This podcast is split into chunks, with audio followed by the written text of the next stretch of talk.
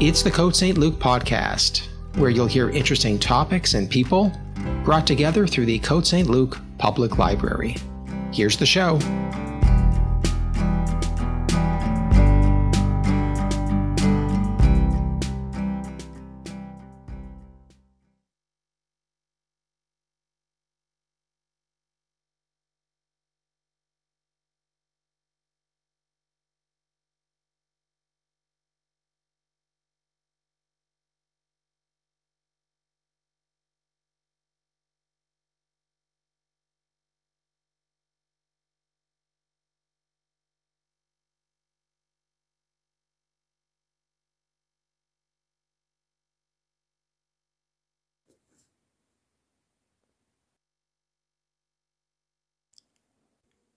Sidney Poitier, actor, activist, and icon.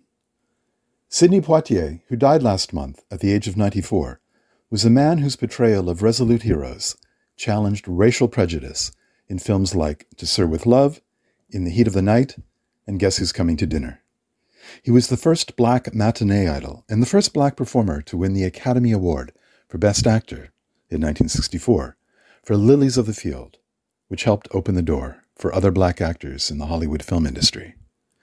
With his talent, charisma, and good looks, he achieved prominence as an actor in parallel with his social activism during the U.S. civil rights movement of the 1950s and 1960s. And as the New York Times has noted, although often simmering with repressed anger, Poitier's acting roles tended to reflect the peaceful integrationist goals of the struggle insofar as his characters would typically respond to injustice with a quiet determination. Sidney Poitier broke the mold of what a black actor could be. Before the 1950s, black movie characters in Hollywood generally reflected racist stereotypes. But then came Poitier, the only black man to consistently win leading roles in major movies from the late 1950s through the 1970s. His on screen legacy has suggested to many, not least film critic Wesley Morris, that Poitier was as crucial in the Odyssey for black freedom and equality as Martin Luther King himself. Like King, he projected ideals of respectability and integrity, and like King, he met hatred with reason and even forgiveness, as well as the ideals of nonviolence and racial brotherhood, both on screen and off. This sent a reassuring message to white liberal audiences before leaving him somewhat exposed to charges among some African American intellectuals that he was not militant enough. In the summer of 1967, King introduced Poitier as the keynote speaker for the 10th anniversary convention banquet of the Southern Christian Leadership Conference, which provided the backbone of the civil rights movement. Their guest, King said, referring to Poitier, was his, and I quote here, soul brother, who has carved for himself an imperishable niche in the annals of our nation's history. I consider him a friend, and I consider him a great friend of humanity. At the time, Sidney Poitier was one of the highest paid actors in Hollywood and a top box office draw. Yet in a country so riven with white racist squeamishness, Hollywood producers would typically not allow him to be cast as a romantic lead, despite his tall, heroic, classically handsome good looks. And he was well aware of this, of course, and more than once commented publicly upon it. But this may explain why he often found himself in limiting saintly roles that nevertheless represented an important advance on the generally demeaning parts offered by Hollywood to African American actors in the past. Poitier once said about his career during the civil rights era that he felt the heavy weight of both racial and social significance bear down upon him, as if he were representing millions of black people with every movie that he made. It's a choice, a clear choice, he said of such parts in a 1967 interview with the New York Times. If the fabric of American society were different, I would scream to high heaven to play villains and to deal with different images of black life that would be more dimensional. But I'll be damned if I'll do that at this stage of the game. But as Poitier himself knew, his films sometimes presented characters who were a little too good. And although such films allowed white audiences to appreciate a black man in those roles, they also implied that racial equality depended upon exceptional, too saintly heroes, stripped of any troubling baggage or even sexualized identity. Sidney Poitier grew up in the Bahamas, but he was born prematurely on February 20th, 1927, in Miami, Florida, where his poverty stricken parents traveled regularly to sell their tomato crop.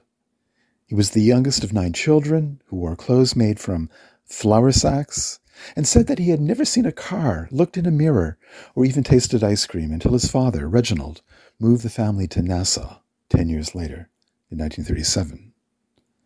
When he was 12 years old, Poitier quit school and became a water boy for a crew of laborers.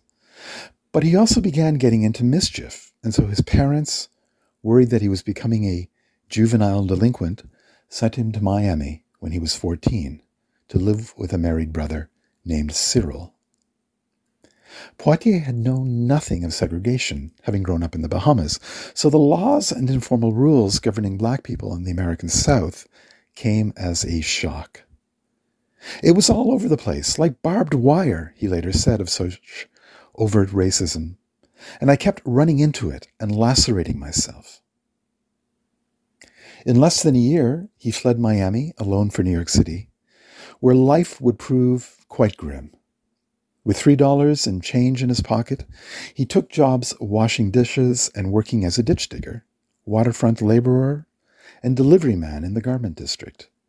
And once, during a riot in Harlem, he was shot in the leg. Homeless, he would save his nickels so that on cold nights he could sleep in pay toilets. In late, 90, in late 1943, during World War II, he lied about his age and enlisted in the U.S. Army, becoming an orderly at a veterans hospital on Long Island. Feigning mental illness, he obtained a discharge in 1945 and returned to New York, where he read in the Amsterdam News that the American Negro Theater was looking for actors. His first audition was a flop, Poitier attributed to only a few years of formal schooling, and that he read haltingly in a heavy West Indian accent.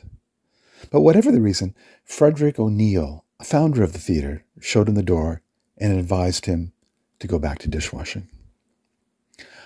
Undeterred, however, Poitier bought a radio, practiced reading and speaking English, and worked on his enunciation as he heard it from a variety of announcers.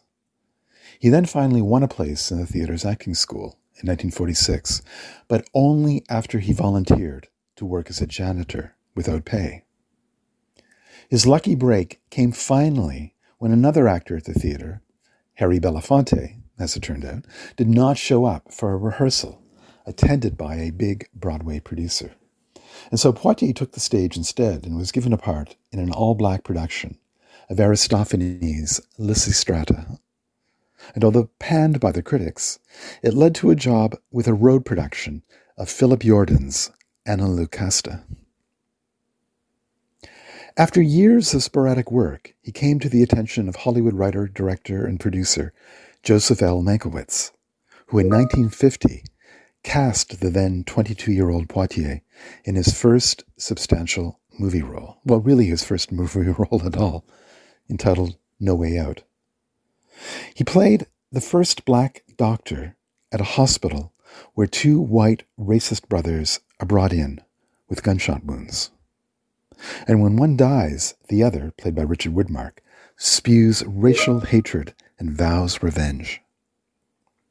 In the words of Michael Schulman, writing in The New Yorker, this set the Poitier brand as a bright, clean cut, educated professional whose exceptional skills and equanimity make him largely acceptable to the white world, but who is often bound by circumstance to a racist counterpart.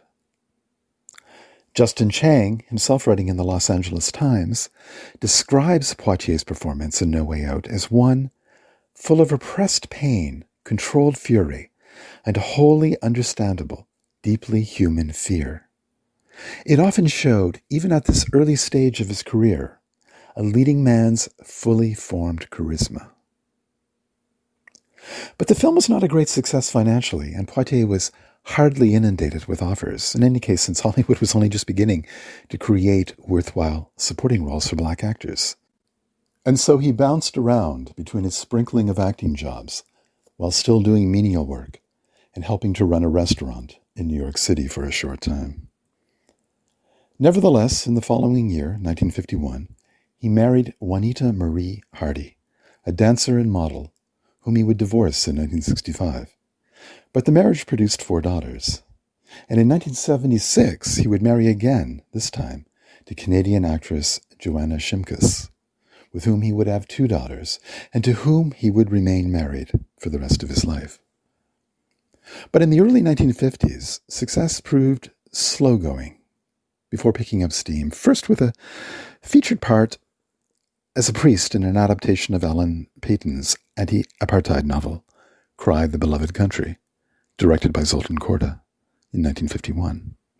It was partially shot in South Africa, where Poitier was personally introduced to the horrors of apartheid, as he and fellow actor and activist Canada Lee were forcibly segregated in all respects because of their black skin. Despite this, further years of struggle to establish himself as an actor followed, but a turning point of a kind came when he was given the role of a rebellious but talented student, cast 10 years below his true age, in Richard Brooks' explosive drama, Blackboard Jungle. This was in 1955. In this movie, he played a troubled student in a mixed race inner city school. But however impressive he is in the movie, perhaps most importantly, this was his first hit film and it brought a lot of attention to him. And so more work quickly followed in such films as the engaging Goodbye, My Lady in 1956, Something of Value in 1957, and A Man is 10 Feet Tall, also in 1957, which is an adaptation of a TV drama in which Poitier played the same role.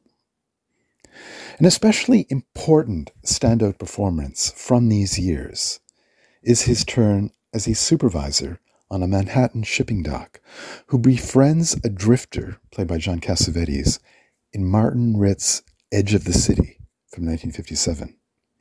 Now, this wasn't the first time the actor assumed the role of an upstanding African American working toward interracial friendship in a context of great difficulty, but he does so with so much dexterity that it feels like the moment where Poitier firmly established the code for the persona that will come to define his career.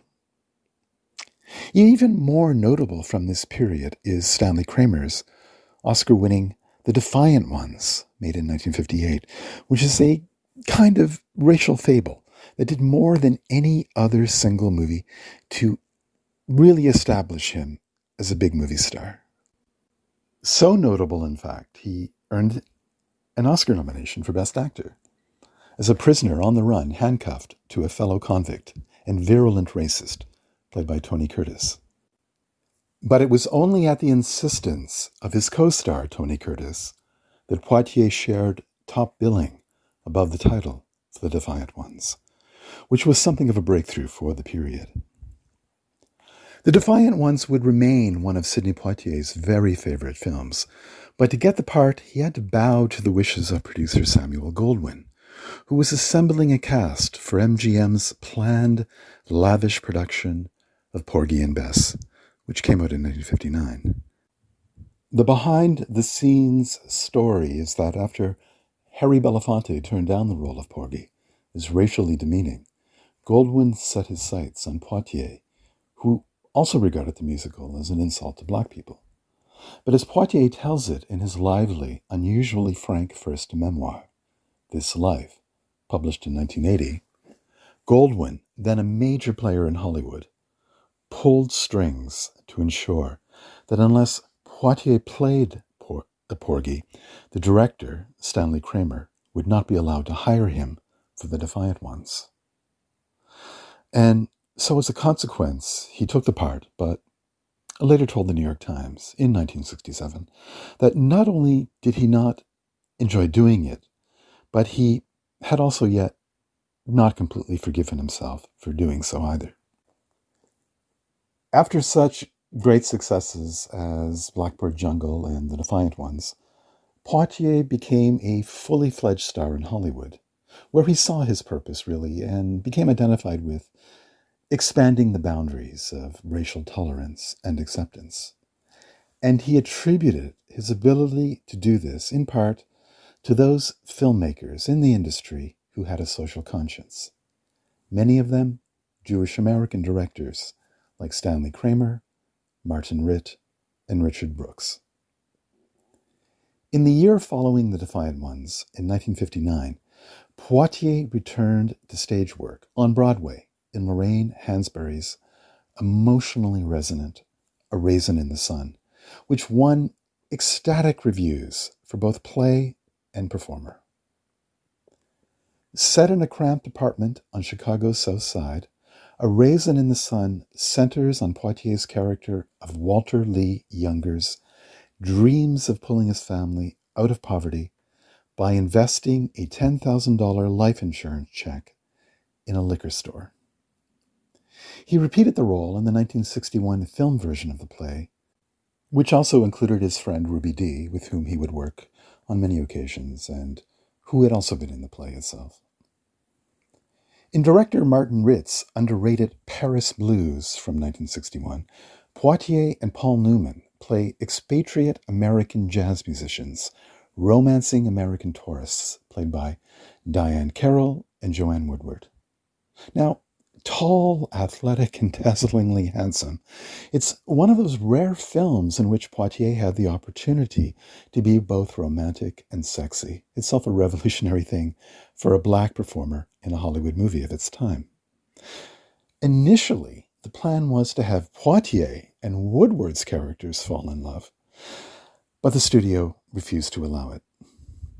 Now, despite the romantic elements, racial politics are still to the fore, and they coincide with a quite a substantial role, with Poitier and Carroll's characters debating the merits of black life in the United States versus black life abroad, which is something that happens in the contemporary 2021 film Passing, by the way, with which it bears quite an interesting comparison.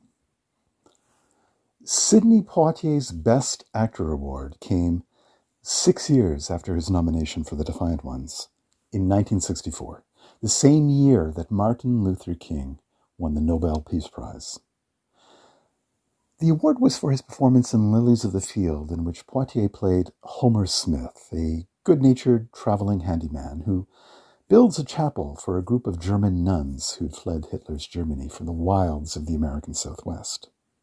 Now, until then, only one black actor had received a competitive acting Oscar, and that was, of course, Hattie McDaniel in 1940 for her role as Mammy in Gone with the Wind. But Lilies of the Field is a very different kind of movie. A sweet, low budget film shot in only 14 days, and it was a surprise hit. It's also a movie that wears its politics rather lightly and has dated rather well, I think. And in its own quiet way, as suggested by history professor Aram Goudsouzian, Lilies of the Field, like the real life horrifying footage shown on television news of the day of water hoses and police dogs attacking civil rights activists, the movie did as much to foster a swelling support for racial integration and justice as anything else.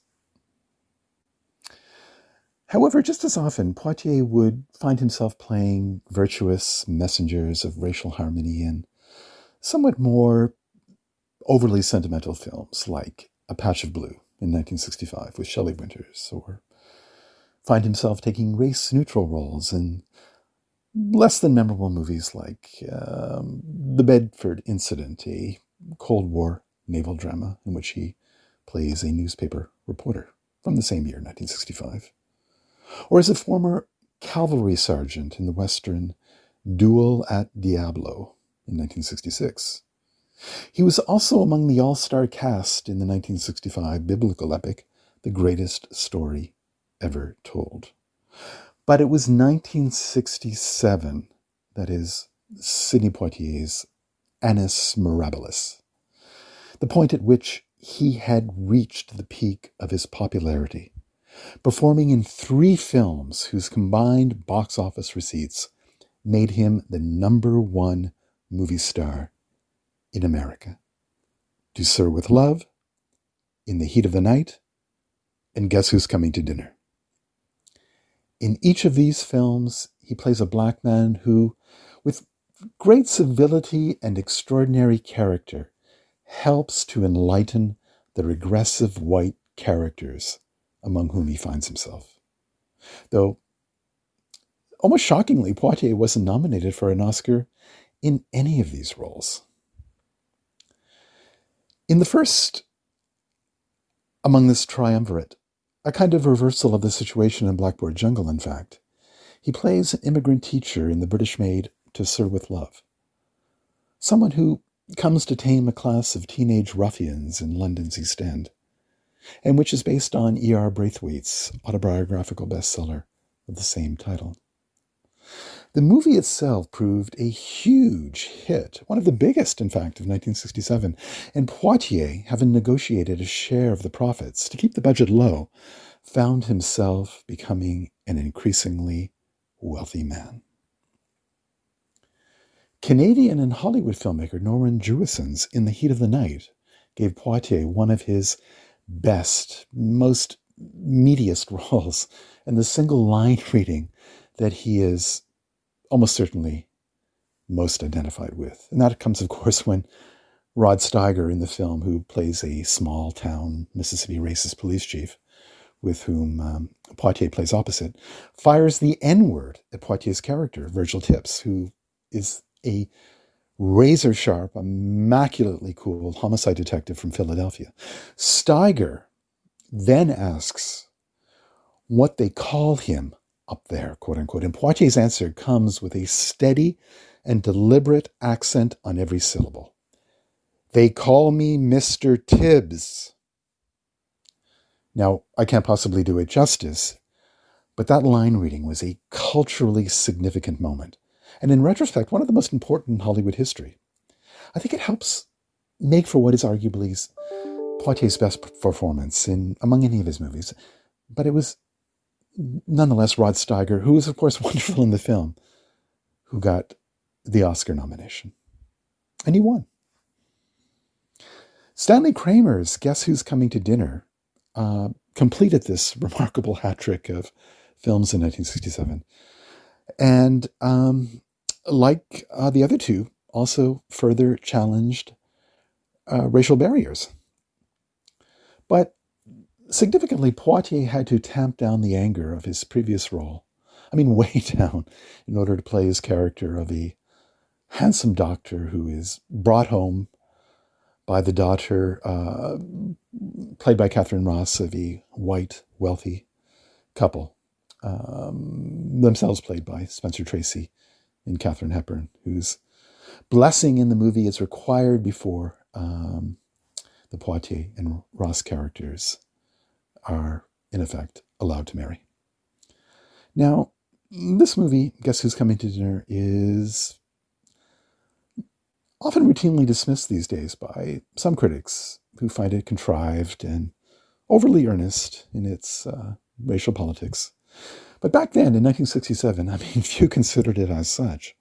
And as Variety's uh, Tim Gray reminds us, it was only six months um, before the movie opened that year in 1967 that the Supreme Court, in fact, o- overturned the laws against interracial marriage. Yes, there were laws against interracial marriage in 1967 uh, that were still in effect in 17 American states. So racially divided was the country in those days and to some extent uh, still remains today.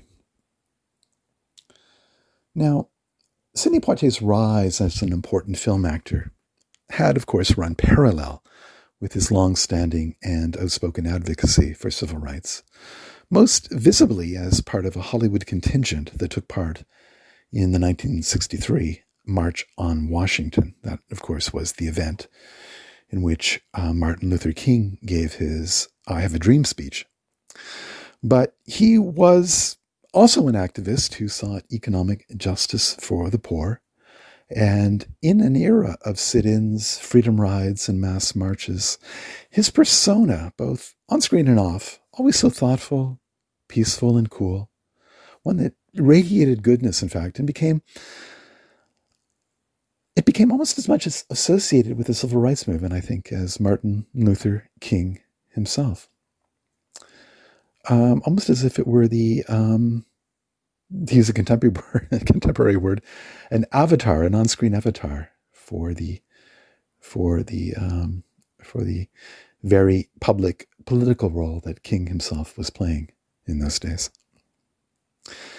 Um, Harry Belafonte is, of course, another uh, American performer, very closely associated with the civil rights moment uh, movement of the period, and who was himself a close friend of both uh, King and Poitier.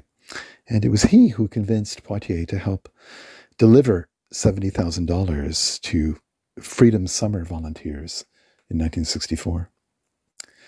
And in explaining the magnitude of Poitier's influence in the 1960s, Bella Belafonte would later say, "You know, I don't think I don't think anyone else in the world could have been anointed with the responsibility of creating a new image of black people, and especially black men, quote unquote. And perhaps this is undoubtedly Sidney Poitier's greatest accomplishment. He almost single handedly changed for many viewers the image of black men in particular in American cinema. But about his personal style, which, you know, remained low key and largely non confrontational during this period of great strife in American history, Sidney Poitier once wrote, um, particularly in the context of those who found his stance somewhat problematic and not being radical enough. And I quote him here For my part in all of this, all I can say is that there is a place for people who are angry and defiant, and sometimes that serves a purpose, but that's never been my role personally in the struggle. Furthermore, he said that he knew a naked truth about Hollywood that the motion picture industry was not yet ready to entertain more than one minority person at that level. And I knew it too, he said, but I could not fight that. Quote unquote. James Baldwin's 1968 Look magazine profile of Poitier captured the actor's exceptionalism, but also define this problem Poitier's isolation within the Hollywood industry. And while critical of many of Poitier's movies for what he regarded as the as the largely a kind of disavowal of the truly black American experience presented within them, Baldwin expressed great appreciation and understanding of the actor's eminence and talent insofar as he saw Poitier's profound gift as an actor, that it was to give more of the reality of the Black American experience than was written on the page. It was necessary for Poitier's acting skill to transcend the limitations of what was allowed on the surface in these movies. And it's his acting, his acting alone, really, that allows us to glimpse something of the depths of the truth, the horrible truth of the Black American experience up to this time. In the words of Cornell professor Samantha N. Sheppard, writing in The Atlantic after Poitier's death, and I quote her here even with his superstardom, Poitier was constrained by the industry's conservative ambitions and disinterest in black complexity. With his sexuality neutered and his dignity firmly in place, Poitier embodied a model minority in films, a noble ebony saint who represented a palatable blackness and interracial harmony during a fraught time of racial struggle in American history. And so his non threatening characters, who challenged systems by working within them, were thoroughly embraced by white audiences. Now, as Poitier's popularity peaked among white audiences, it began to wane somewhat among a few, at least in the black community, especially um, intellectuals, writers, and those among the more militant in their politics, um, like the Black Panthers, for example. And perhaps in an attempt to address this somewhat, Poitier made one of his lesser known movies um, entitled The Lost Man in 1969, which is a virtual remake of um, the classic Odd Man Out. Uh, in this case, Poitier plays a black radical on the run from the police rather than an IRA fugitive, which is the case in the 1947 original film. Um, he may also attempted to add a little bit of complexity to his image in this period as well in making a romantic comedy um, that same year entitled For Love of Ivy, in which he starred uh, with Abbey Lincoln. But um, despite these efforts, he did begin to pass out of fashion gradually in the 1970s, especially with the rise of independent and considerably more confrontational black filmmakers like Gordon Parks and Melvin Van Peebles, who helped usher in a generation of what is commonly referred to as black exploitation films. Films that featured violent, sexually dynamic heroes. And such movies are often seen as a reaction against the image of the clean cut, composed, and far more conciliatory black leading man associated with Sidney Poitier. Now, even if people were beginning to forget just how angry his Mr. Tibbs character could be, um, he may have used that as an impetus to revive the Mr. Tibbs character in that he performed what I think is probably his most famous role in two sequels. They Call Me Mr. Tibbs and The Organization, both made in the early 70s. But I think it's fair to say that the results were mixed at best in the case of both films. Also in the 1970s, uh, Poitier, then in his uh, in his 40s, turned to directing and producing movies himself. Perhaps among the most notable of these ventures is the superb, adventurous black cast western Buck and the Preacher, made in 1972, which humorously upends many cliches of the genre in the face of a white supremacist, supremacist villainy. And it's a movie in which he acted opposite his friends, Harry Belafonte and Ruby Dee. He also went on to direct a series of ostensibly apolitical inner city comedies Uptown Saturday Night, made in 1974, Let's Do It Again in 1975, and a piece of The Action in 1977, in which he uncharacteristically, up to this point, played a scheming, if charming, ne'er do well. It's, it's, he's really quite wonderful in these movies, um, although not always appreciated as such.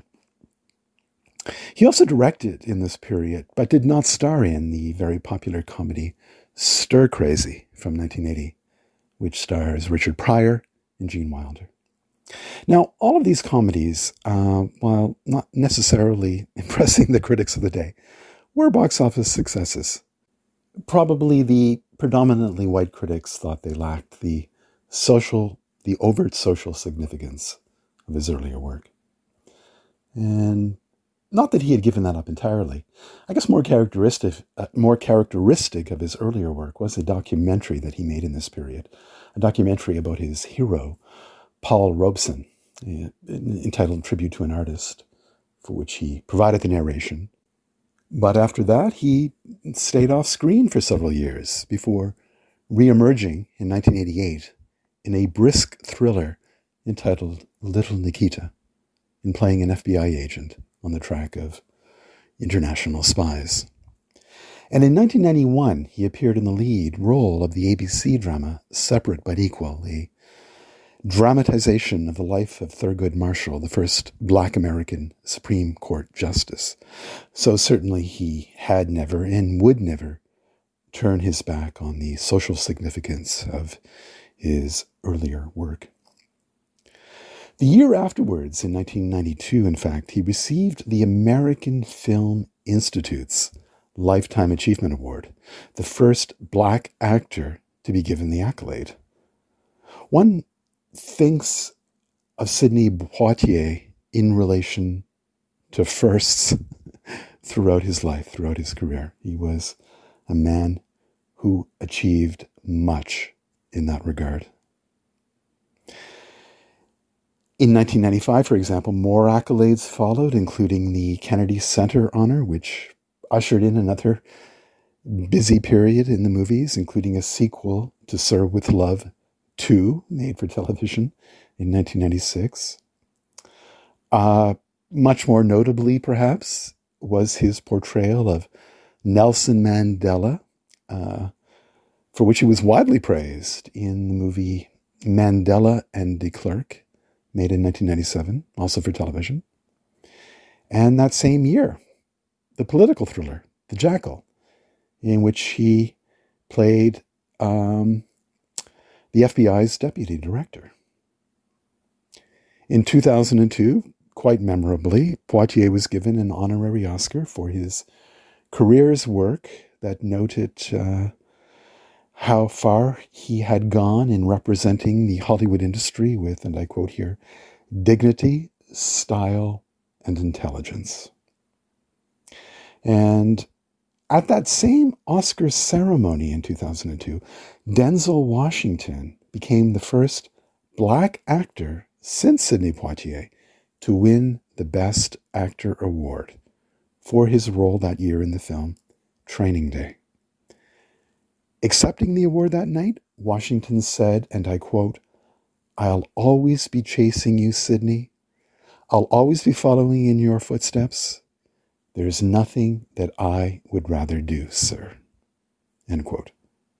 And that night, Halle Berry won Best Actress, then Jamie Foxx in 2004, followed by Forest Whitaker in 2006. And Oscars for supporting performances have since gone to Morgan Freeman, Jennifer Hudson, Octavia Spencer, and other black performers. Indeed, this year alone, there are four more nominations, including the odds on favorite for Best Actor, Will Smith, for his movie King Richard, um, but also Denzel Washington, again, this time for the tragedy of Macbeth. And all of this reflecting the doors that Sidney Poitier had opened for black performers all those years earlier with his own nomination for The Defiant Ones, and Oscar victory for Lilies of the Field.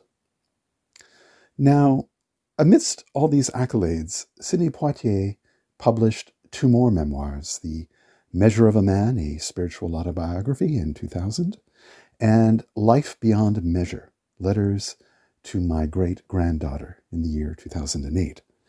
He also served as the non resident Bahamian ambassador to Japan between 1997 and 2007, and was concurrently the Bahamian ambassador, ambassador excuse me, to UNESCO.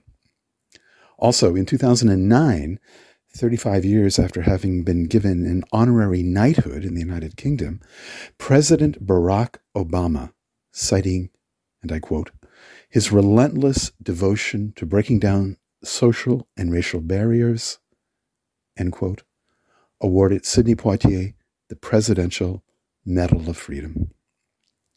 What an amazing life, and one filled with so many great accomplishments, both on screen and off. This has been Stephen Tomlinson for the Côte St. Luc Public Library. If you wish to watch some of Sidney Poitier's films, you can do so through any number of means, um, including the library streaming site Kanopy. That's Kanopy, spelled with a K, where you can find both the Defiant Ones, uh, but also a very interesting documentary about Lorraine Hansberry, the playwright behind A Raisin in the Sun, which predominantly features uh, Poitier. And over on the other library streaming site, Hoopla Digital, Digital, excuse me, you can find um, Poitier's 1961 movie Paris Blues. We also have several DVD versions of his movies, including, uh, in addition to the Defiant ones, Guess Who's Coming to Dinner, In the Heat of the Night, No Way Out, Blackboard Jungle, Edge of the City, A Patch of Blue, and Something of Value. You can also get from the library physical copies of his three memoirs as well. Thank you very much. I hope you've enjoyed this look at the life, career, and social activism of this most remarkable of men, the incomparable Sidney Poitier.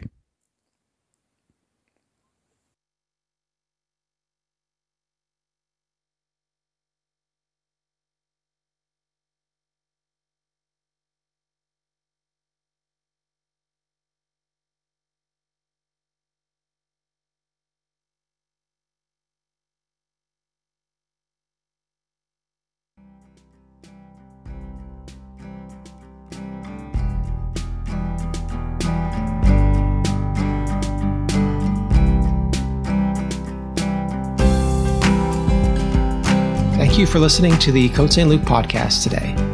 We launched the podcast and telephone broadcasting service in March 2020. The idea was to get content from Parks and Recreation and the library into your homes using Zoom, telephone, and podcasts. If you enjoyed the podcast, please give it a rating and review at Apple Podcasts and share it with your friends. For more information about programs at the library, visit csllibrary.org. For information about the city of Côte St. Luc, visit cotestluc.org. Have a great day.